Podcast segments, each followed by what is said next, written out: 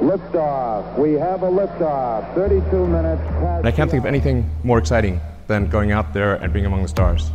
That's why. Både USA og Kina har udset sig månens sydpol som det sted, de vil lande deres astronauter. Det kan blive en smule akavet for de to supermagter, fortæller en rumfartkorrespondent Andrew Jones, som dækker det kinesiske rumprogram. For NASA har nemlig forbud imod at samarbejde med Kina i rummet. Andrew Jones giver en status på, hvordan Kinas måneplaner ser ud, og som vi hører i dag i den nye rumalder her på Radio 4. Vi ser også på, hvorfor det er en stor overraskelse for Mars-forskerne, at der er gammelt lava i det krater, NASA's Perseverance-robot kører rundt i.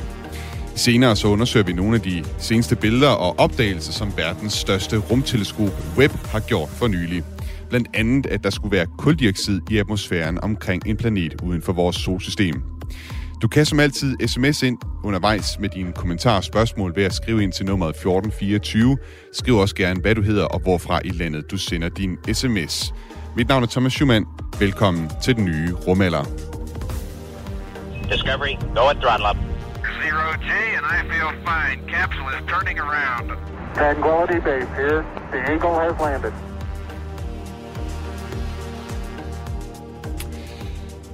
Vi starter dog med at se på NASA's Artemis 1-mission. We are ready.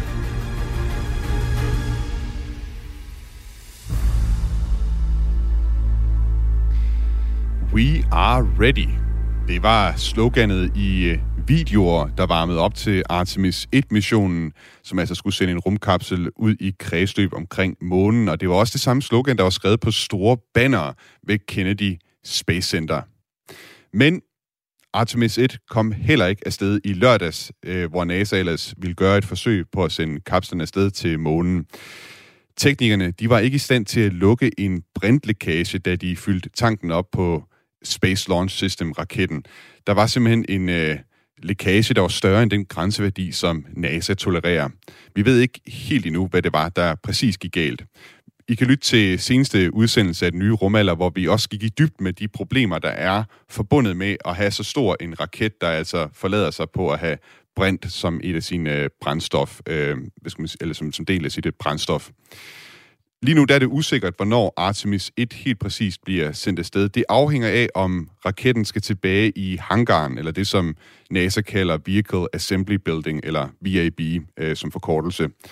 NASA vil egentlig gerne reparere den her utætte forsejling, der er et eller andet sted på raketten, og det vil de gerne gøre ude på affyringsrampen. Og hvis de kan gøre det, så kan de måske allerede sende Artemis 1 afsted mellem den 20. Og 20. september og 4. oktober. Det afhænger i midlertid af, om de kan få forlænget godkendelsen af det selvdestruktionssystem, der sidder på raketten. Et system, der altså sidder der i tilfælde af, at raketten skulle flyve ud af kurs. Det er Space Force, der skal give den her tilladelse, og hvis de ikke giver en forlængelse til NASA, så skal raketten rulles tilbage til hangaren. Og så ser vi altså på en mulighed for opsendelsen mellem den 17. og 31. oktober, altså om over en måned. We are ready.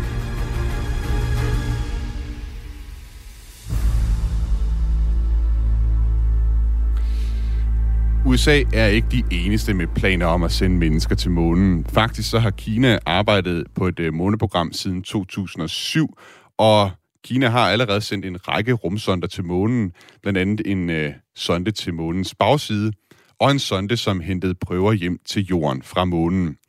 Inden 2030 håber kineserne at kunne lande et menneske på månen. Og for to år siden, der udpegede de områder ved månens sydpol, hvor de godt kunne tænke sig at lande. Det er faktisk nogle af de samme områder, som NASA vil lande deres astronauter i. Jeg talte i går med Andrew Jones. Han er rumfartsjournalist og skriver blandt andet for Space News og Space.com om det kinesiske rumprogram. Og jeg spurgte ham om det her med, at USA og Kina vil lande i nogle af de samme områder, om det kan give nogle problemer.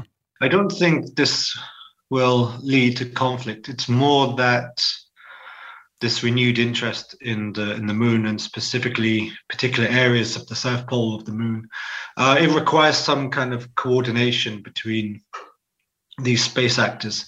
So in the in the context of the US and China, that's made difficult by the general uh, geopolitical context and also the uh, US legislation, which largely prohibits NASA from engaging with Chinese entities. So it's it's a bit of an awkward situation. Ja, Andrew Jones han tror ikke uh, ligefrem, at det vil skabe konflikt, at de skal lande i de samme områder. Men han siger, at det vil kræve koordinering, når det er, at de skal lande ved Sydpolen. Og det er svært på grund af dels den geopolitiske situation mellem USA og Kina, og så også fordi NASA simpelthen ikke må samarbejde med Kina. Det kan skabe lidt af en akavet situation. Helt konkret så drejer det sig om det såkaldte Wolf Amendment, som blev vedtaget i den amerikanske kongres tilbage i 2011, som simpelthen forbyder NASA at lave direkte samarbejde med Kina, med mindre at de har fået eksplicit tilladelse af FBI. Og det er simpelthen øh, for at undgå, at kineserne de kopierer amerikansk teknologi, at de amerikanske politikere har vedtaget Wolf Amendment. Andrew Jones han fortalte mig også, at øh, der så man skal tage i betragtning, at der er mange muligheder for at lande mange steder, og det er nogle store områder, både USA og Kina har udvalgt sig, så det er usandsynligt, at man simpelthen ender med at lande oven i hinanden. Og der skal være den her koordinering, så man ved, hvad den anden sides intentioner er, og hvornår det er helt præcist, der lander rumskib. Og der er det sådan, at selvom NASA ikke må samarbejde med Kina, så er både NASA og CN, øh, CNSA, som er det kinesiske rumagentur, de er medlemmer af International Space Exploration Coordination Group, som altså er et forum for verdens rumfartagentur om udforskning af rummet. 起飞，起飞，提零，零七十三零分 三幺秒四零九毫秒，提零，零七十三零分三幺秒四零九毫秒。 Andrew Jones har fortalt mig, at de øh, næste tre missioner i Kinas måneprogram alle sammen er med robotter, altså ingen mennesker med ombord. Det, det er nogle missioner, som blandt andet skal hente flere prøver hjem fra månen. De skal også undersøge nogle af de krater, hvor man tror, der kan være vandis. Og så skal de lave eksperimenter med, om man kan 3D-printe støvet på månen, så man kan bygge månebaser ud af månestøv hvor NASA allerede har raketten og rumkapslen, der kan sendes øh, til månen, så har Kina stadig lidt vej endnu. China is building a new a new rocket and a new crew spacecraft, which it hopes would both will be ready by before 2030, and that would allow China to have a, a short-term, like around about six-hour mission on the surface of the moon, using two launches of the of the, the new rocket. Hmm. So I don't think that would be immediately going to the lunar south pole. It might be for first first crewed landing. It may well be you know a higher latitude where the lighting and communication conditions are are much better. So that, that I think we'll likely see a bit more conservative mission, e, e, even though this is already you know tremendously technologically challenging. Andrew Jones han fortæller, at Kina er i gang med at bygge en ny raket og et rumskib, som altså skal være klar inden 2030, og som skal gøre det muligt at lande øh, to astronauter på månens overflade på en 6 timer lang mission. Han tror imidlertid ikke, at kineserne i første omgang vil gå efter at lande på Sydpolen, men i stedet tættere på ekvator, hvor der er mere sollys og bedre mulighed for kommunikation med jorden. Altså en mere konservativ tilgang i første omgang i hvert fald. I forhold til det landingsfartøj, kineserne arbejder på, der sagde Andrew Jones sådan her. We know that they're working on the lander. There are a few concepts knocking around. We don't know exactly which one, you know, is being in, being developed because it's it's as you can understand, it's it's a, a fairly secretive project. Der er flere forskellige koncepter på bordet, og vi ved ikke helt præcis, hvad det er, kineserne går efter her, siger Andrew Jones. Det er noget, som er omgavet af en del hemmelighedskrammeri. Så heller ikke her, der lader det til at, lader kineserne til at være helt lige så langt som NASA, som allerede har lagt sig fast på et koncept ved at give SpaceX en kontrakt om at udvikle en udgave af Starship, som kan lande på månen. 毗邻幺洞十四分幺洞秒，四六洞毫秒。 Kina planlægger også en månebase, som de kalder International Lunar Research Station. Til det formål, der udvikler de en raket, som er endnu større end den raket, der skal sende mennesker til månen. Den raket skal hedde Long March 9. Og den skal altså sende delene til en månebase til månen. Det er imidlertid endnu uklart, hvor præcis på månen den her base skal være, og det er først en gang i, efter 2035, at der så rent faktisk skal bruge mennesker på basen, ifølge de kinesiske planer. Ikke, ikke desto mindre, så er det her et projekt, som Kina tager meget seriøst. Going back a few years, this was initially being discussed between China, Russia, and the European Space Agency. However, the European Space Agency uh, dropped its plans to be involved in this from from uh, you know from the formative uh, meetings and let Russia and China continue with their discussions. And European Space Agency seemed to then want to commit to the to the Artemis plan being developed by by the United States. I mean, the idea has been floating around for a few years. Then in early 2021, we saw an agreement between Russia and China to actually flesh this thing out. And then I think in June last year, China and Russia gave a presentation in which they gave an outline of the plans for this ILRS and were inviting different countries and agencies to to get involved. So I mean that, that's that's um, illustrative of an effort which must be backed at very high levels in China. You know, they, they can't go around making all these diplomatic efforts, you know, with, without um, authorization to do so. And if you look on the technical side, China's clearly building towards being able to launch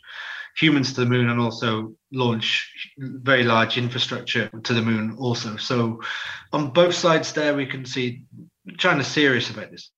Andrew Jones fortæller, at øh, for år tilbage diskuterede europæerne, russerne og kineserne muligheden for at samarbejde om en månebase. Europa trak sig hurtigt ud, fordi de hellere ville være med i NASA's Artemis-program. I 2021 indgik Kina og Rusland en, en aftale om at gøre projektet mere konkret, og sidste juni fremlagde de en skitse for deres planer for den internationale månebase. De inviterede også andre lande og rumfartagenturer til at være med.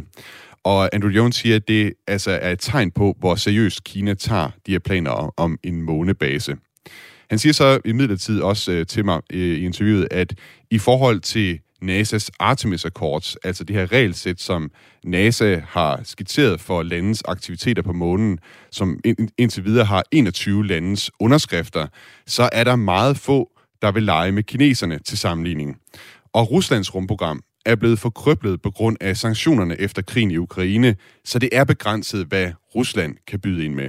China looks like it's going to be quite lonely.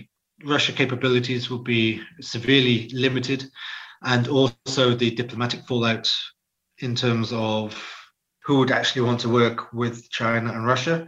That's a that's a huge headache. So the last mention I saw of the ILRS in a Chinese paper didn't even mention Russia at all. So, on the one hand, you have 21 countries on the NASA led Artemis side, and then you have China looking for partnerships by itself for its so called International Lunar Research Station. So, China has a you know, real, real problem if it wants to attract partners for this.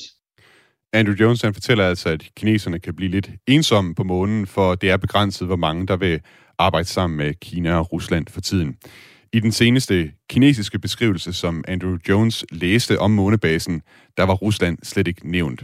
Så det er altså så som så, hvor international Kinas internationale månebase den bliver. 起飞，起飞，机零零七时三零分三幺秒四零九毫秒，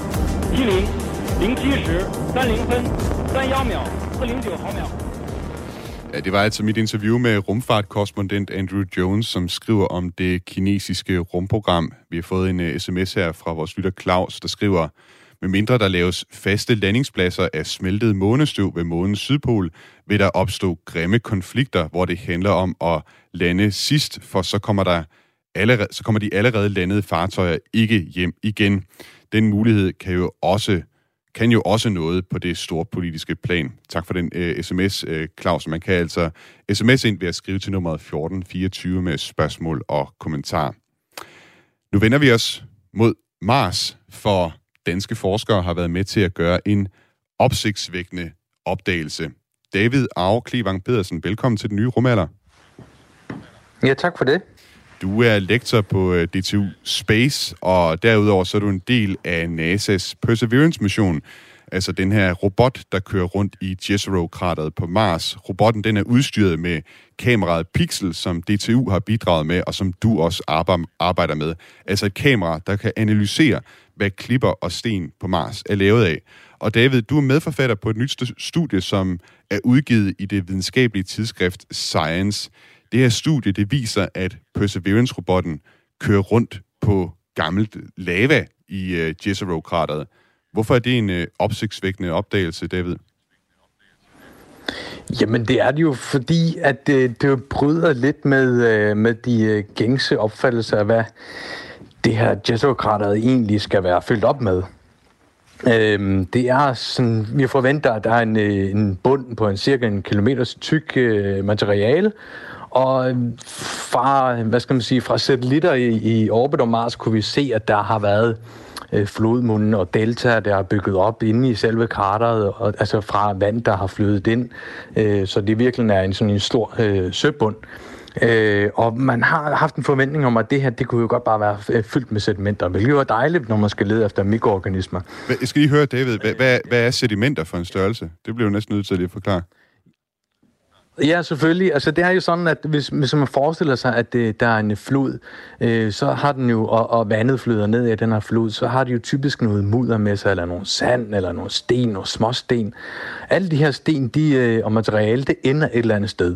Øh, og det ender typisk på, på, på bunden af en sø. Øh, Øh, og, og så når man så har floden, der løber ind i en sø, så opbygges der på bunden sådan et, et, et, et delta, hvor, hvor materialet ligesom samler sig øh, og, og, og ender ligesom der, strander ligesom der. Øh, og, og, og det er det, man kalder sedimenter, der bygges op af lag oven på hinanden, som, som, som der kommer mere vand og mindre vand, og så, du ved, når, så det bygges op igennem lange perioder. Ikke? Øh, og der, øh, det, det kan være forskellige materialer, og det kommer an på, hvor stort vandfaldet har været, og hvor store sten og sådan. Det, mm. det, det, det er sådan lidt forskelligt, men det er meget typisk sådan en, en, en lagopbygning. Og, og, og det man så fundet ud af, at det er ikke sedimenter, eller i hvert fald så der, eller det kan godt være, at der måske er sedimenter, men i hvert fald, at der er lava også i uh, Jezero-kratet. Hvorfor er det, at det er så opsigtsvækkende, at det, det lader til, at det er lava og, og ikke sedimenter, man har fundet? Jamen, altså hvis vi, hvis vi spoler tiden en lille smule tilbage, så kan vi jo, øh, efter vi, altså lige omkring efter vi landede på, på i Jezero-krateret, der kan vi jo se på afstand, øh, vi landede sådan cirka to kilometer fra det her delta, og der kunne vi se, øh, at øh, på afstand, at, at øh, delta, det var altså, det, det ligner virkelig meget sedimenter. Det har den øh, tydelige tegn på det, når der er sådan en øh, meget velkendt lavstruktur. Øhm, og, og, og det er jo ganske dejligt, og forskerne er glade, og der, det bliver publiceret i Science også cirka, ah, jeg tror næsten inden for 3 til 6 måneder efter landingen. Øh, og det der så sker, så, så har vi så sådan efterfølgende en, en kampagne, hvor vi lige skal, vi skal lige have fundet ud af, hvad er det egentlig, det her krater bund er lavet af, og ikke kun deltaget. For man har brug for ligesom at danne den, øh, geologiske kontekst øh, for hele krateret. Den histori- dens historie, hvordan er den bygget op øh, over tid og sådan noget. Og det er sådan en kampagne, der kører over et år. Øh, og halvvejs inden øh, kommer vi til et område, hvor vi igen ser de her lavstrukturer på bunden af krateret. Og, øh, og, og hvad skal man sige, de her sedimentforskere, de er bare jublende glade, fantastisk. Nu har, så kan vi bekræfte, at, øh, at, øh, det her er bare et stort sediment, vi kører ovenpå. Øh, og, og, og den hypotese, den, den øh, breder sig i, blandt øh, forskerne, øh, øh, øh, som er indblandet i det her, og, og øh, Øhm, og den opfattelse kører man ligesom videre med i, i, i nogle måneder. Øh, og, der, og, og så er vi så når vi så kører ind her, hvor vi ser den her lavstruktur på bunden, så, så er det, at pixel bliver, øh, bliver placeret, og, og vi får de målinger, som, som, som pixel kan lave. Og der kan vi altså der vil en skolestuderende, altså en førsteårs øh, studerende, fra, som, som læser, som studerer geologi og sten, vil tydeligt kunne se, at det her, det kan ikke være øh, sedimenter. Det kan mm-hmm. kun forklares med Øh, med, med øh, lava flow. Øh, en helt specifik type, altså sådan basalt, øh, langsomt afkølende basalt. Og det kan man se, med, altså vi kan jo måle øh, og, sådan den afslører, øh, genkende de enkelte krystaller i selve stenen, og hvordan den er bygget op, og hvad den er bygget op af. Øh, og det kan kun være lava. Og, og på den måde, så har det jo en kæmpe indvirkning på, øh, altså, altså, altså det tog altså noget tid at vende sådan et stort skib, sådan et forskerteam på 300 mennesker, som, som, som har en, en verdensopfattelse, som skal ændres. Øh, så, så vi havde sådan en del modstand i, i nogle måneder, men altså, når alt kom til alt, så kan de data simpelthen ikke tilbagevises. Eller, altså, øh, og, og, og det er og vi er jo selvfølgelig bare glade for, at, at, at Pixel virkeligheden gør det, som den er designet til, øh, nemlig afsløre hvad, præcis, hvad det her er, og så man ikke, øh, hvad skal man sige, opererer mere på gætterier, men, men man får simpelthen afklaret præcis, hvad det er. Hvad, hvad betyder det for vores øh, opfattelse af Mars? Altså er det hvad skal man sige, lærebøgerne, der skal skrives om i forhold til Mars' fortid på grund af den her opdagelse? Jamen det er det jo lidt, fordi at det, der er lidt underligt, øh, altså jeg skal være helt ærlig og sige, vi ved faktisk ikke, hvordan den lava er kommet hertil. Øh, der er, på, på Mars har man ikke så, så som, altså tektoniske plader, som vi kender det her fra jorden.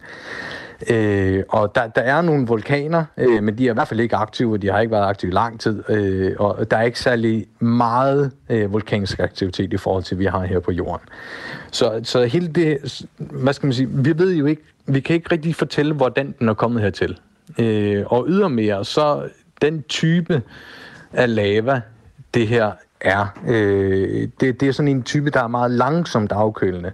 Det vil sige, at krystallerne får, for, for, øh, får lov til at gro sig store øh, og, og, og har ligesom en uniform fordeling over hele området. Øhm, altså de er jævnt større. Hvis du har for eksempel udbrud på Island her for nylig, så ser du, at lava de spyrer ud, og, og, og så køler det ret hurtigt af.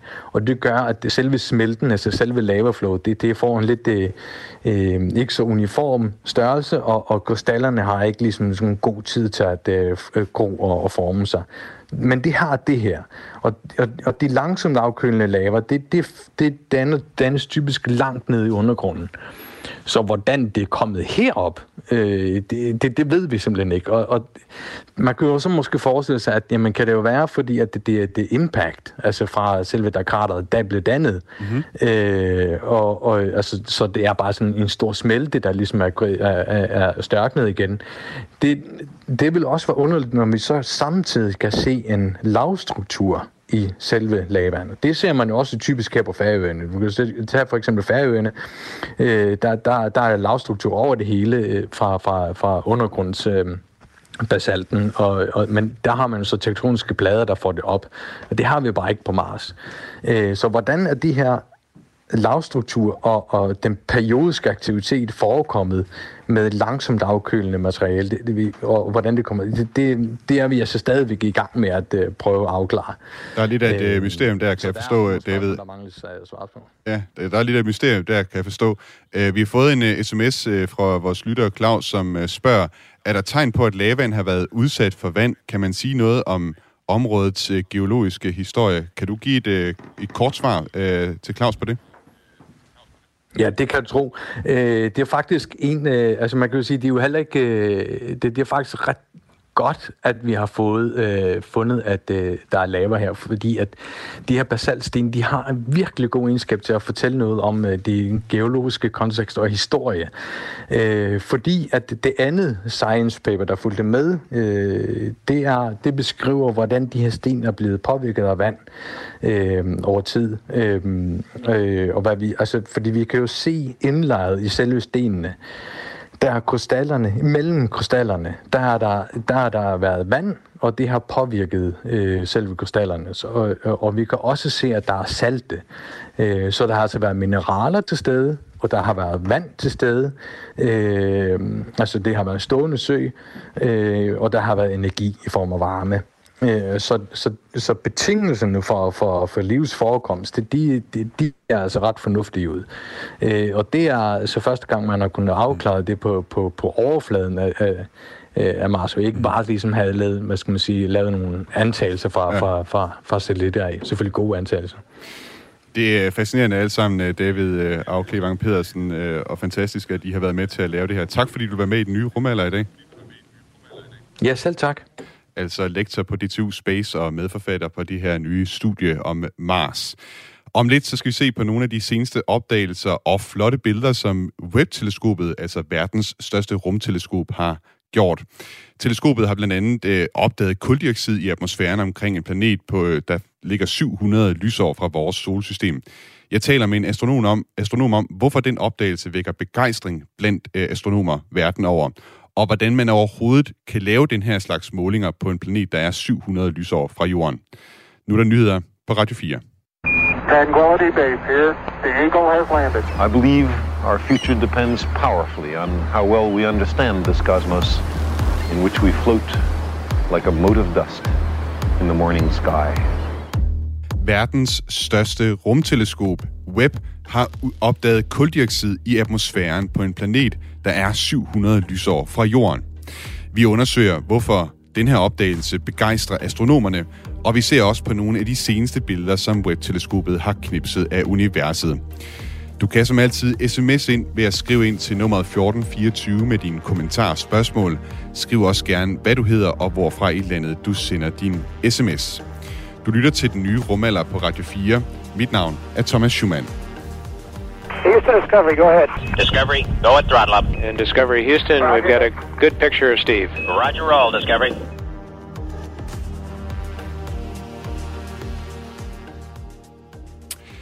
Louise Dyrgaard Nielsen, velkommen til den nye rumalder. Mange tak. Du er astrofysiker ved European South Observatory, eller ESO, som det også forkortes, øh, og du øh, arbejder, øh, du er med på en forbindelse her fra Garching, tæt ved München i Tyskland. Og øh, for lytterne, der ikke kender øh, ESO, så kan jeg sige, at det er lidt det samme som det europæiske rumfartagentur ESA, bare for astronomer. Øh, det hedder South Observatory, fordi teleskoperne, som de her 16 medlemslande, de står bag, de befinder sig i Chile. Vi skal tale i dag om Webbs måling af kuldioxid, altså CO2 i atmosfæren på planeten WASP 39b. Men før vi gør det, så skal vi lige slå fast, hvad det er helt præcis, du laver, Louise, hos ESO. Du har fortalt mig, at din forskning går ud på at veje planeter uden for vores solsystem. Hvordan vejer man en planet uden for vores solsystem? øh, ja, så de her øh, exoplaneter, som vi kalder, kalder planeter, som er uden for vores eget solsystem, Øh, Øh, det er sådan, at når de suser rundt om deres værtsstjerne, så, øh, så bevæger planeten sig selvfølgelig rundt om stjernen, men stjernen den bevæger sig faktisk også en lille smule, øh, som sådan et resultat af øh, tyndekraftpåvirkningen mellem de to objekter, så mellem stjernen og planeten. Så stjernen hiver i planeten, men planeten den hiver også lidt i stjernen fordi det er bare sådan tyngdekraft, den virker. Øh, så det her øh, lille bevægelse af, af værtsstjernen kan vi så måle med teleskoper fra, øh, fra, fra jorden, i mit tilfælde fra, fra Chile. Øh, og hvis man så gør det meget, meget præcis, så kan man så øh, finde ud af, hvor meget planeten den vejer. Så man kan sådan lidt forestille sig, at en meget tung planet, den hiver meget i sin værtsstjerne, og en meget øh, let planet, den øh, øh, hiver sig lidt mindre i stjernen. Og det, det kan vi så måle herfra. Så det er simpelthen øh, nemmere at veje de tunge planeter, end øh, det er at veje de, øh, de, de lette planeter, så at sige. Sådan, sådan er det gerne. Og jeg, jeg specialiserer mig så helt præcis i nogle, sådan nogle stjerner, som er meget aktive, så det vil sige, at øh, vi er nødt til at sådan fjerne stjernesignalet, før vi sådan virkelig kan identificere, hvad der kommer fra planeten. Ikke? Så det er sådan nogle, sådan nogle, der er lidt, lidt sværere at have, have med at gøre. Mm.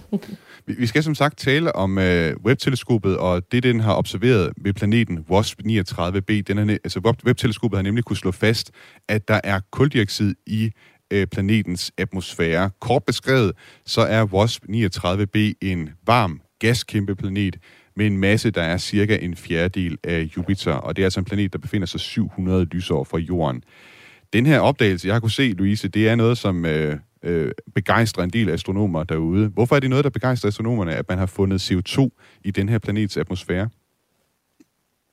Ja, altså det første er, at det, vi har prøvet at lede efter CO2 i, øh, sådan gerne i, i gaskæmpe planeters øh, atmosfære før.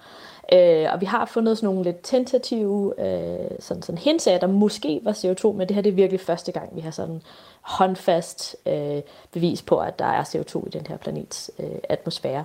Så det, det, det er vi selvfølgelig rigtig glade for i forhold til, at det øh, betyder, at vi nok kan finde rigtig meget mere CO2 i planeter i fremtiden. Men grunden til, at CO2 er, er vigtig for os astronomer, øh, det er egentlig, fordi det siger noget om, hvor mange tunge grundstoffer der er i planetens atmosfære.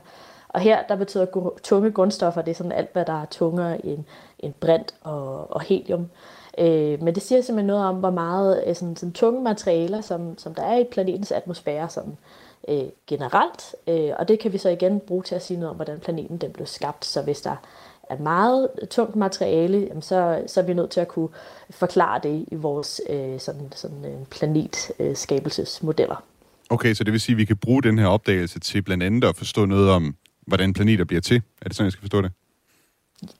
Ja, lige præcis, lige præcis. Okay. Og så er også det, at det er det første, det er første gang, man har, man har lavet sådan en øh, måling. Det er også en af de ting, som astronomerne er begejstrede over, kunne jeg forstå.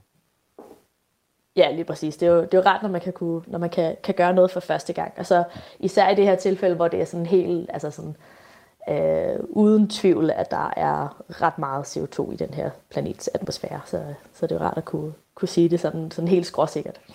jeg, jeg tænker, det er, jo, det er jo øh, Øh, en planet, der er 700 lysår fra Jorden, og godt nok så er Webb-teleskopet et stort teleskop, men øh, det må alligevel være svært at lave sådan en måling. Altså, hvordan, hvordan gør man overhovedet det? Hvad, hvordan kan man måle noget, der er i atmosfæren omkring en planet, der er så langt væk? Ja, Jamen, altså alle de her øh, observationer og målinger af planeters atmosfære er øh, helt utrolig krævende. Øh, så det man har gjort specifikt i det her tilfælde, det er, at man tager et spektrum af, af stjernen, sådan plus planeten, fordi planeten den er så tæt på værtsstjernen, at vi ikke kan, vi kan ikke skille det med. Så altså, det alting, det, det foregår sådan i et, et pixel i vores kamera, eller i en blob i vores kamera. Øh, og det man så gør, det er, at man øh, tager spektra af stjernen plus planeten, øh, mens planeten er ved siden af stjernen, og så mens planeten er foran stjernen. Det er det, man kalder for en transit eller transit. Øh, og man kan så forestille sig, at når planeten den er foran stjernen, så er der noget af stjernelyset, som bliver filtreret gennem planetens atmosfære. Øh, så, så, så det er sådan, vi, når vi tager spektra af planeten plus stjernen, hvor planeten er foran, jamen så får man så stjernelys minus noget, der, der er blevet fjernet af planetens atmosfære. Og så kan man så tage noget mere data, når planeten den ikke er foran stjernen. Og hvis man så trækker de to ting fra hinanden, jamen, så har man simpelthen bare kun lys fra, fra, fra planetens atmosfære. Men det, er sådan, det lyder meget simpelt, forhåbentlig. øh, men, i, øh, men i realiteten er det utroligt krævende målinger at lave. Jeg tænker også, det må være meget, meget fint følende instrumenter, der skal bruges her, hvis der man skal filtrere alt det der stjernelys øh, væk, og så kun have Jamen, jeg ved ikke, hvor mange procenter, det, det må være meget, meget få procenter, promiller måske i virkeligheden, der er tilbage af det data, som handler om, øh, om planetens atmosfære. Ja, lige præcis. Så jeg tror, vi plejer at sige, at det er sådan en procent af en procent. En procent af en procent, øhm, okay. Så, så man skal have utrolig, utrolig fint følende instrumenter ja. for, øh, for at kunne gøre det her. Hvad fortæller den her opdagelse os om, øh, om planeten WASP 39b, altså udover at der er koldioxid i dens atmosfære? Øh, så det, de har fundet indtil videre, det er, at der er ret meget koldioxid i atmosfæren, og det kan man så øh, sådan, gennem modeller så øh, pege på, at der også er langt mere tungt materiale, end man ellers ville, øh, ville regne med, der er i den atmosfære. Så hvis man kigger på, hvordan vi, vi tror, det her øh, planetsystem er blevet skabt, øh, så er der sådan to muligheder i øjeblikket. Og den ene det er, at øh, WASP 39b, altså planeten, måske er blevet bombarderet af øh, kometer øh, tidligt i sit liv, og så på den måde, at de her kometer, de har så taget, eller sådan, øh, bragt en masse tungt materiale til planetens atmosfære. Øh, og det er jo noget, der er sådan interessant at diskutere i forhold til, når vi snakker om vores eget solsystem, og hvordan øh, vores solsystem er blevet skabt, så mener vi for eksempel, at det er vigtigt, at vi har Jupiter lidt længere ude i vores eget solsystem, så sådan, øh, kan sådan, øh, øh den, den sådan opsnapper ret mange af sådan nogle kometer, der ellers kunne ramme jorden, så rammer de Jupiter i stedet for. Øh, men så er der også nogen, der mener, at vi måske har brug for kometer, der rammer jorden i en sådan tidlig, øh, det, sådan, det tidlige historie af jordens liv, øh, for at vi kan få nok vand på vores øh, overflade per på jorden for eksempel. For vand er jo også et af de her tunge grundstoffer, som, mm-hmm. som øh, vi snakker om. Så derfor så er det interessant at finde ud af, hvordan øh, vores 39b er blevet, er blevet skabt, og måske, ja, måske er man nødt til at sådan, inkludere nogle kometer i ens øh, model for at kunne forklare det. Jeg kan forstå også, øh, nu er jeg inde og læse lidt op på, øh, hvad vores 39b er for en planet, og det, det er ikke en planet, vi sådan på den måde kender øh, her fra vores eget solsystem, for øh, det er en planet, som er, kredser meget, meget tæt om sin egen stjerne. Så vidt jeg kan forstå, så er det kun en 8. del af afstanden mellem solen og Merkur. Altså det er Merkur i vores solsystem, der er den tætteste planet på, på vores stjerne et, et år på WASP 39b, altså hvor lang tid det tager for planeten at komme rundt om den stjerne, det var altså kun øh, fire dage, så det er en, en, en noget, øh, noget anderledes planet end det, vi kender til.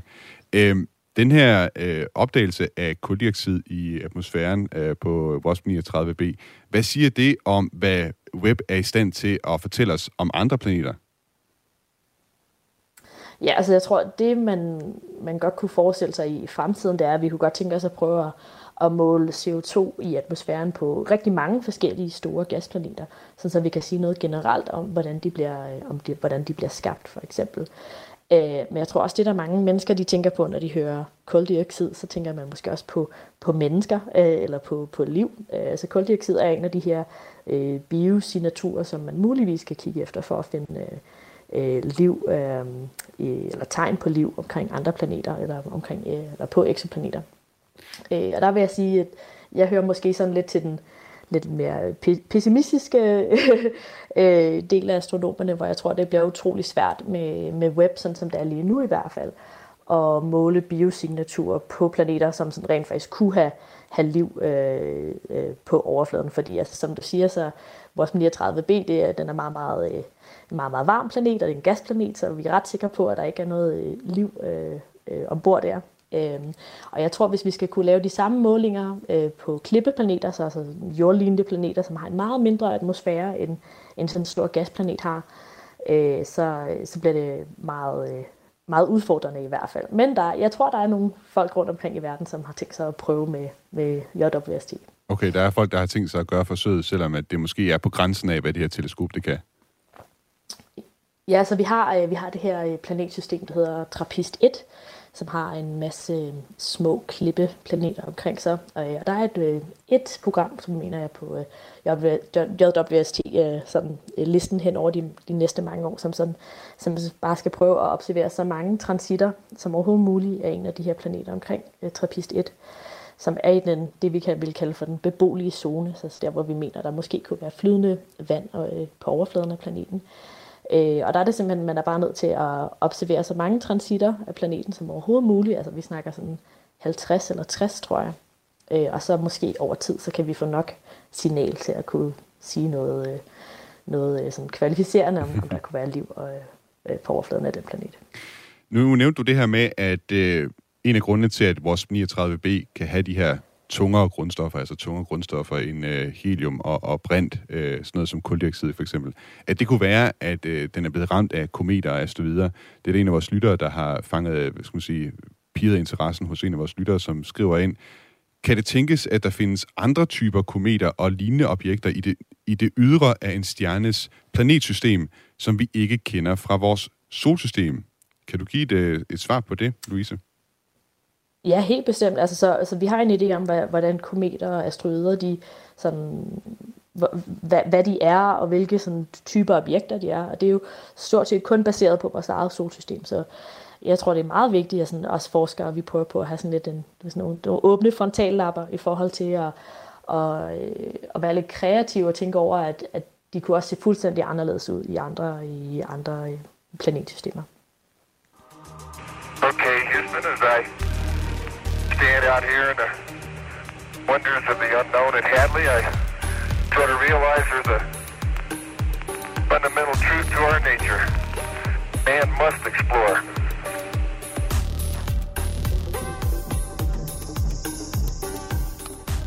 Lytter til den nye rumalder på Radio 4, og lige nu har vi Louise Nielsen med, der er astrofysiker ved European South Observatory også forkortet ESO, og vi taler om nogle af de seneste opdagelser og billeder, som Webb-teleskopet har lavet. Og øh, jeg tænkte, Louise, vi også lige kunne tale om nogle af de meget flotte billeder, som øh, er kommet tilbage fra Webb-teleskopet her på det seneste. Et af dem, som øh, nogle af lytterne måske har set, det er også en observation af en gasplanet, men en gasplanet, der er knap så langt væk fra WASP 39b. Det er vist en underdrivelse at sige det, for det er nemlig et billede af Jupiter, øh, som er i vores eget solsystem. Det her billede af Jupiter, det ligner, øh, når jeg ser på det i hvert fald, at det er taget med sådan et blåligt filter. Man kan se striberne i Jupiters atmosfære, som får planeten til at ligne sådan lidt et tværsnit af en lavkage. Og hvis man så kigger på planetens øh, poler, så er der sådan et grønt skær over dem. Øh, Louise, hvad er det, det her billede kan fortælle os om Jupiter? Ja, altså, for, jamen, jeg synes bare, det er et helt fantastisk billede.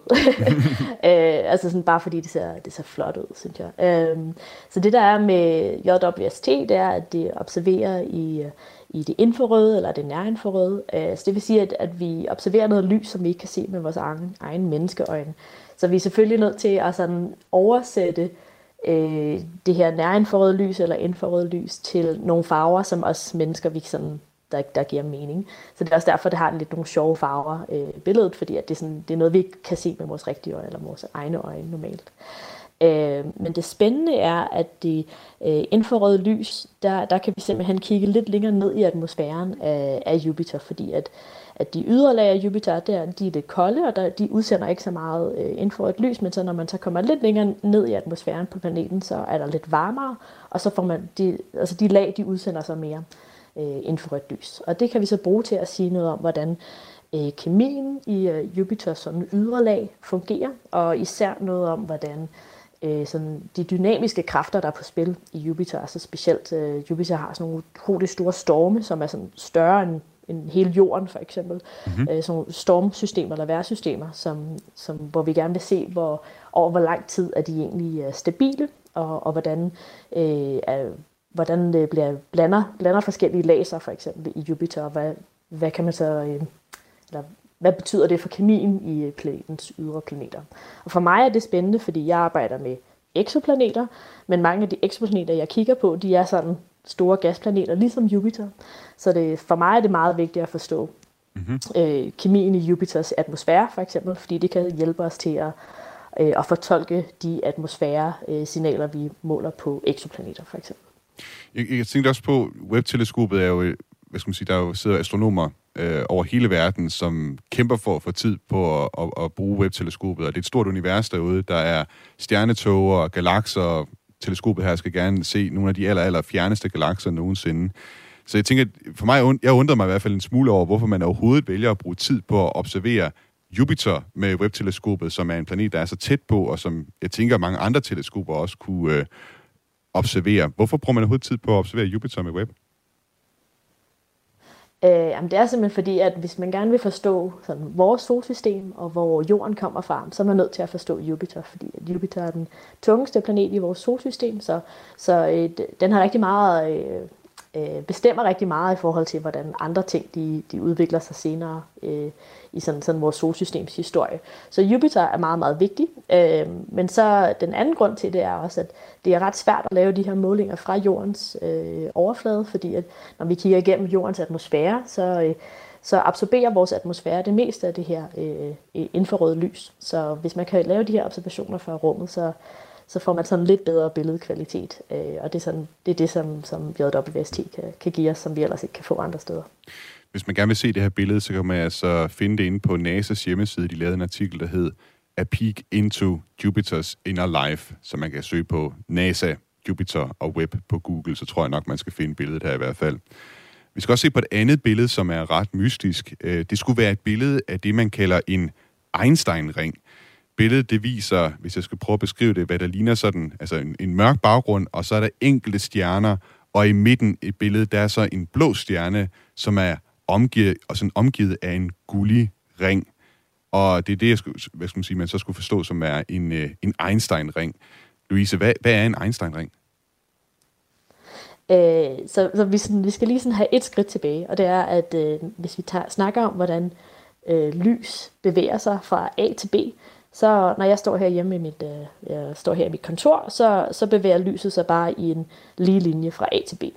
Men hvis man er et sted, hvor der er utrolig meget masse, eller meget masse koncentreret på et lille område, øh, så vil den her masse, simpelthen, eller øh, alt det her materiale, det vil simpelthen bøje rumtiden omkring os. Og det betyder sådan helt konkret i det her tilfælde, det er, at når lyset går fra A til B, så går det ikke i en lige linje. Øh, I hvert fald ikke sådan, som vi ser det, så går det, kan, det, kan det godt bue, for eksempel. Øh, så det vi ser i det her øh, billede fra, fra vores rumteleskop, det er, at vi har en, en forgrundsgalakse, som bøjer rumtiden omkring det, og så ligger der så en galakse bag den, som er en baggrundsgalakse, og det er lyset fra den her baggrundsgalakse, som vi så ser som sådan en ring, simpelthen fordi at lyset det sådan bøjer sig rundt om forgrundsgalaksen. Okay. Og, og, og så er vi sådan helt, vi er sådan helt heldige her på jorden, at vi, at vi sådan lige ligger på en lige linje mellem, eller sådan, sådan øh, udstrakt mellem de her to galakser. Og, og derfor så ligner det så sådan en helt perfekt ring. Og det er også derfor, at forgrundsobjektet, det ser sådan lidt, øh, lidt mere blåligt ud, eller øh, ja, det sådan, ser blåt ud, fordi det ikke er så, rød, så rødforskult endnu. Og så baggrundsgalaksen, der lyset derfra, det ser sådan lidt mere gulligt ud. Øh, igen, fordi at øh, det lys, det kommer sig endnu længere væk fra, øh, og det er derfor blevet rødforskudt endnu, endnu længere, eller endnu mere. Hvis man vil finde det her billede, så kan man altså gå ind på videnskab.dk's øh, hjemmeside. De lavede en artikel om det, som hedder James Webb-teleskopet fanger nærmest perfekt Einstein-ring i det fjerne verdensrum.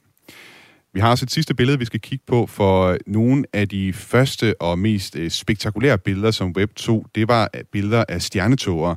Og senest, der, har de, øh, der, der, der er der også kommet et øh, meget spektakulært billede, øh, som også er svært at beskrive, beskrive fordi de her stjernetoger, de er sådan øh, ret øh, abstrakte. Der er kommet et billede fra web, hvor man kan se sådan røde og hvide skyer, der ligner, at de bliver pustet væk af en håb af blå stjerner. Det her billede, det kan man finde ved at gå ind på øh, NASA's, øh, eller JPL's, Jet Propulsion Laboratories hjemmeside. De har lavet en artikel, der hedder A Cosmic Tarantula Caught by NASA's Web. Det er altså et billede af fugleæderkoptogen, en øh, stjernetog, der er 160.000 lysår fra jorden. Hvad er det, vi ser i, øh, i det billede, Louise? Altså det her det er en, en stjernedannende tog, som ligger i den store Magellanske sky, som er en af de her øh, små satellitgalakser, som man kan se med se fra den, fra den sydlige halvkugle, hvis man er så heldig at, at tage på ferie for eksempel. Øh, og det vi så ser, det er simpelthen en tog, hvor at stjerner er ved at blive dannet. Øh, og normalt så, hvis man bare kigger på det med sine egne øjne, så ser den her tog ret øh, øh, mørk ud, eller næsten sort, og det er derfor, den har det her sjove navn, fugle æderkop-tog, mm-hmm. eller taranteltogen. Øh, men når man så observerer med sit, øh, sit øh, nærinfrarøde teleskop, så kan vi så kigge igennem det her kolde øh, gas og støv, som er ellers det, der bare ser mørkt ud, og så kan vi så se det her, de her smukke øh, unge stjerner, som er sådan helt blå og utrolig energirige, og som så er ved at, og, øh, og, og puste alt det her gas omkring sig, øh, omkring sig væk. Og de er vel energirige, fordi de er helt unge, de her øh, blå stjerner, ikke? Lige præcis. De er sådan nogle unge teenager, der bare kører på, på, på fuld smadret derude. Øh, så ja, så de, er, de um, forbrænder utrolig meget af deres, øh, deres, øh, deres energi meget tidligt i deres liv, mens de stadig er ved at, øh, at trække sig sammen og køle af. Og det er så mm. derfor, de alle sammen ser rigtig blå og, og varme ud.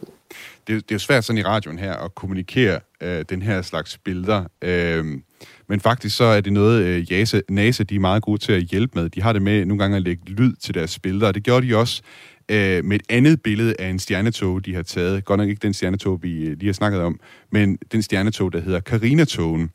Øh, en orange stjernetog, som strækker sig sådan horisontalt hen over det billede, der er af det, som også er blevet taget med web, og hvor man kan se blå stjerner omkring det. Og der har et hold af næseforskere musikere og så også en repræsentant fra de blinde og synshandicappede lavet et projekt, hvor de altså har omdannet billedet her til lyd. Og målet det er altså at gøre webs billeder og data forståeligt gennem lyd. Lad os lige prøve at høre en gang, hvordan Karinatonen den øh, lyder ifølge NASA.